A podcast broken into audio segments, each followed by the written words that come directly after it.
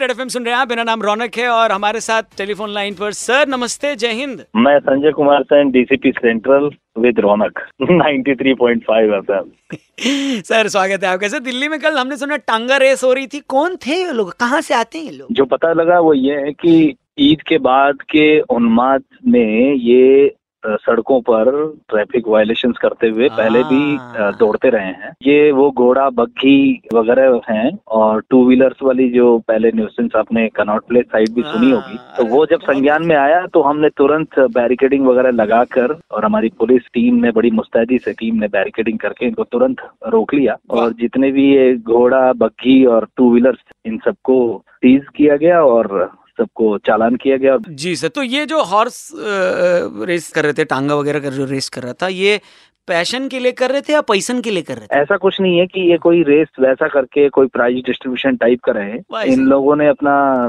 tradition without following norms without applying to authorities अपना बना लिया था और अ, सुनने में आया पहले भी करते रहे थे। बट इस बार इनको पूरी तरह से निव इन द बर्ड किया गया है और इनको एक सख्त निर्देश दिए गए हैं चेतावनी दी गई है और केस बुक किया गया है किया गया। ताकि इनको एक मैसेज मिल सके कि किसी भी तरह की वायोलेशन लीगल नॉर्म्स की ट्रैफ़िक की की और कोई भी पब्लिक में न्यूसेंस वो नहीं कर नहीं कर कोई भी नहीं कर सकता। और ये बचाव में अपने उन लोगों ने कोई पॉइंट बोला? हाँ बिल्कुल बिल्कुल। उनका यही कहना था कि हम तो जी हर बार करते रहे हैं। हम्म। हम निकल पड़ते हैं और हमारा एक वो हो जाता है पूछा गया कि भाई हेलमेट क्यों नहीं पहनते?